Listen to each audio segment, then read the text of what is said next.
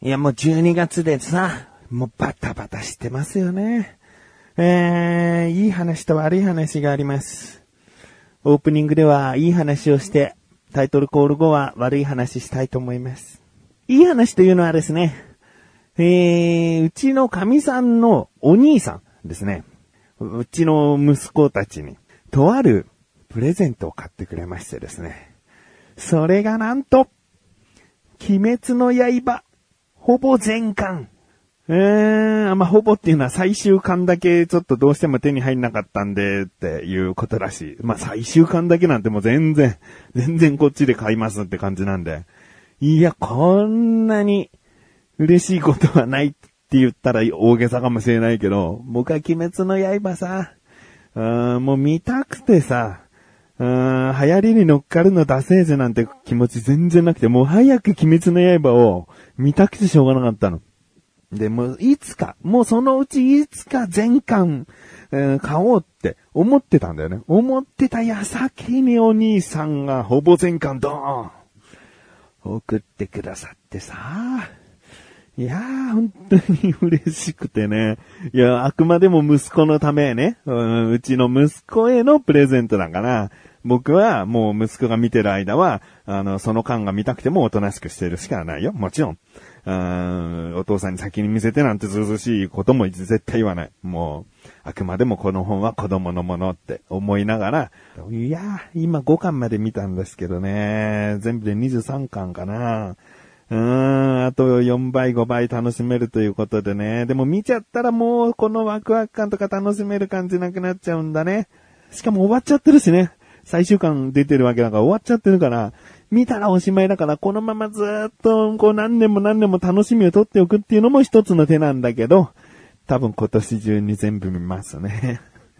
うーん、もう、だって5巻まで読んでさ、手止めて今収録してんだもん。うん収録して編集して更新したらさ、うんもう6巻手に取ってますね。うんまあまあ、そんなね、あの、嬉しいことが起こりましてね。えーさあ、タイトルコール後はですね、悪い話をしたいと思ってる自分がお送りします。菊池のなだらか向上心。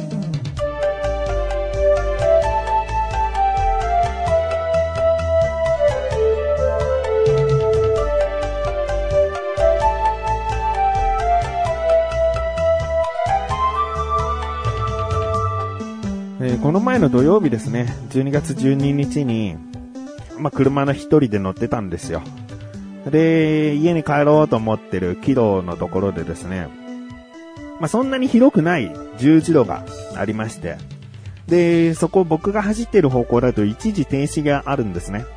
もちろん僕は一時停止で停止をしたら、車が勢いよくというか、まあ、ややスピードを出しつつ、うー左折してきたんだね。左折ということは、えー、こっちの方に、僕が一時停止している側の道路の方に入ってこようとしてきた。うん。まあ、そっち側の道路は、えー一時停止はないから、僕は一時停止してるけども、そっちは、まあ、走っても、交通ルール上問題はないんだけど、僕が一時停止して、そのまま入ってこられると、すごく狭いのね。当たる当たると思って。で、当たる当たるじゃん。来んの？本当に来んの？って。僕は一時停止して止まったままよ。一切動いてない。だけど来んの？来んの？と思って、いや、まあ、当たるっしょと思って慌ててバックにギアを入れて、あの、後ろにスーッと下がったのね。そしたらもうさ、その曲がってきそうな車はさ、もうよりこう勢いつけてさ、曲がってさ、そのままビャーンって行ったわけ。なんだよと。いや、ちょっとこれ厳しいな。うん、一時停止で止まってる車を先に行かしてから曲がろうって思ってくれよって。なんだよと思ってさ、そのまま十字路を越えてさ、あの、20メートルぐらい走って、で、車を止めて、一応車を確認したのよ。そしたらですね、もうちょうど車前方右角の部分、擦られてて、なんだよと。もうさ、もうほんとめんどくさいの塊が頭の上からツターン。もしかしたら終えるかなと思ってさ、そのまま U ターンして、で、車走らせていって、大通りの十字路の方に出て、僕はまっすぐそのままはい、進んでいったんだけど、もうとにかく周り見ながら走ってるから、そしたらですね、右側の方に曲がってる、さっきの車がいたんですよ、一瞬。だけど僕はまっすぐ、ウィンカーなんか出して走ってないから、まっすぐ行くことしかできなくて、で、まっすぐ行ったら、すぐ U ターンはできなくて、ぐるっとこう回り込むか、みたいな。うん、おそらくあそこであそこに行くだろうみたいな、こう勝手な予想を立ててね、結構ぐるぐる回っちゃったんですよ。そしたらもう見失っちゃって、逃げられちゃったんで、まず保険屋さんに電話して、で、どこどこの場所でこここういう風になってこすられてしまいましたと、えー情報を伝えました。えーその後ですね、えー警察に電話をしまして、で、そしたら警察が、じゃあ現場の方で、あの、落ち合いましょうってことになって、で、僕はね、いろいろ探し回っちゃったからさ、現場にはいなくて。で、じゃあ、事故現場の方に向かいます、つって、しばらく待ったら、警官の方が来て、で、ドライブレコーダーあるんで、そこに映像映ってるとは思うんですけど、って言ったら、あ、じゃあ確認できますか？つって。でもうちのドライブレコーダーね、画面がついてないのよ。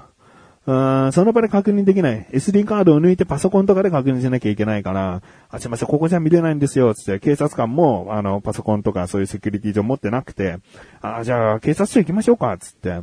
で、警察署に行って、SD カードを見たらですね、はっきりナンバーと、うーん、車種と、分かって。で、あ、これなら特定できそうですね、つって。で、事故が起こったという、その、まあ、情報も警察官に伝えて、まあ、あの、交通事故がこういうことで起こったっていうなんか登録もされたのかな。うん。でもさ、なんでも当てられた僕はここまでさ、なんかいろいろ走り回って保険に電話してさ、警察官と会ってさ、警察署行ってさ、めんどくせえことしてんなってな、自分がぶつけちゃったらまず申し訳ない謝罪の気持ちとともに、いろいろなね、めんどくさいことなんてもうめんどくさいと思わずにさ、しょうがない自分がしてしまったことだってさ、もう何でもかんでもこう受け入れて、うん、行動するけどさ、もう僕、そこまで悪いことしてないじゃん。一時停、そこまでってか悪いことしてないつもりだからさ、一時停止で止まってて無理やり入ってきた車にぶつけられたって話だからさ、なんでこんなことしなきゃいけないのと時間ももったいないしさ、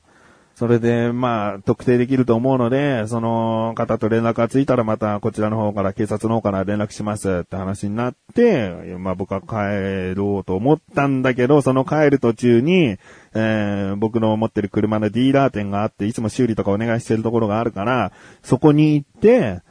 えーこすられてしまったんで、あの、一応見積もりだけお願いできますかあ、保険屋さんの方から、あの、連絡が来てました、つって。で、あ、じゃあお願いします、つって、見積もりを出してもらって、帰ったんですよ。だから保険とのさ、いろいろな話の時にいくらかかりそうですか？って話に絶対なるからね。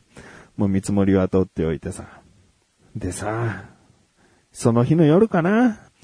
警察から電話かかってきて。で、犯人の方が、あの、連絡したらもうすぐ、あの、なんか申し訳ございませんつってやってきたんで、あの、菊池さんと話がしたいってことなんで、電話変わってもらえますか？つって、ああ、そうなんだと思って。で、変わってもらってさ、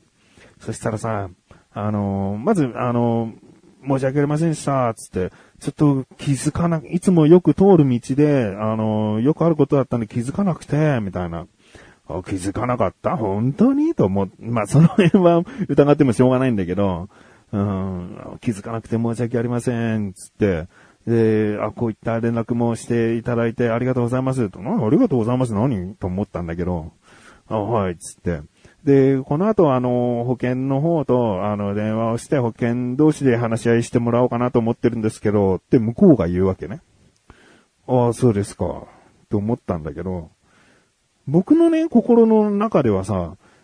100%自分が悪かったとは思ってないんじゃないかな、みたいな。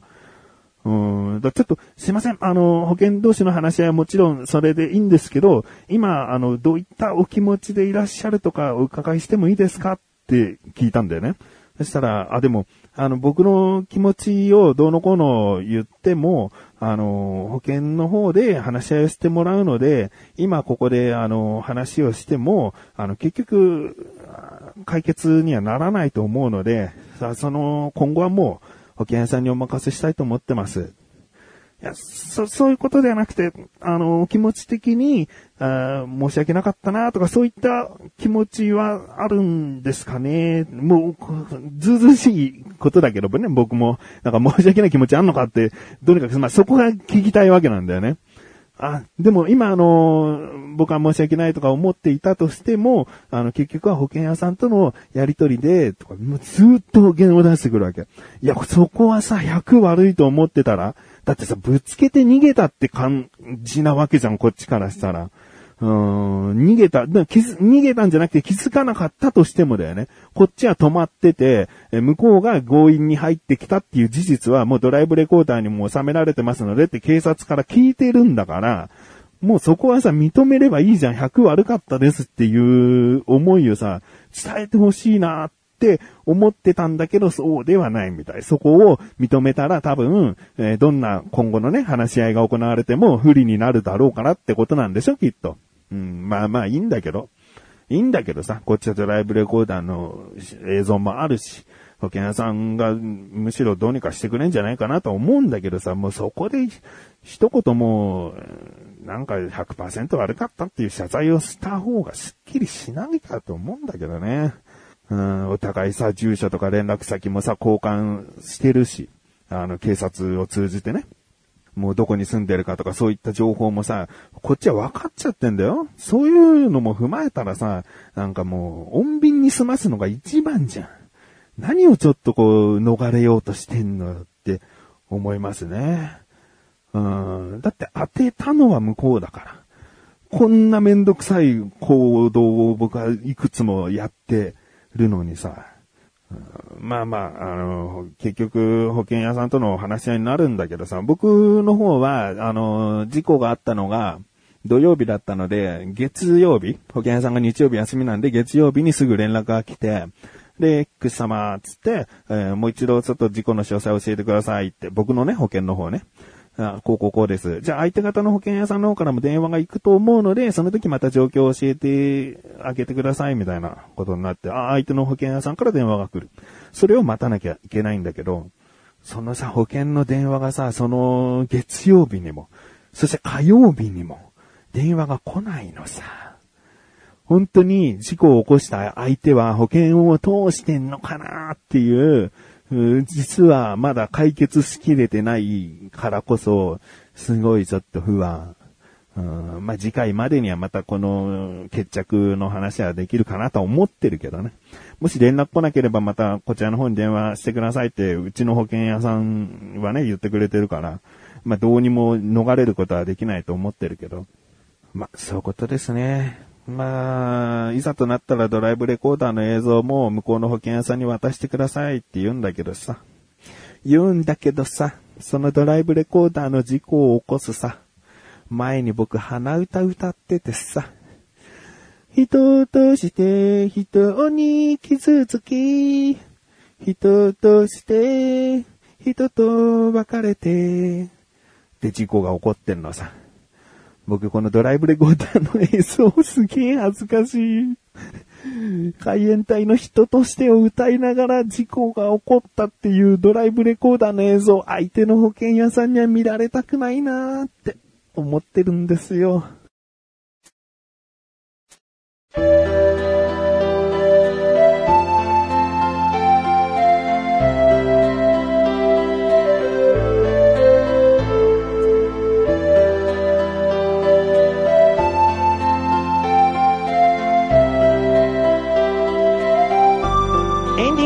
そしてすぐお知らせです。このなだらか小女子が配信されたと同時に更新されました。小高菊池の小高ルチャ聞いてみてください。今回はですね、僕からのとある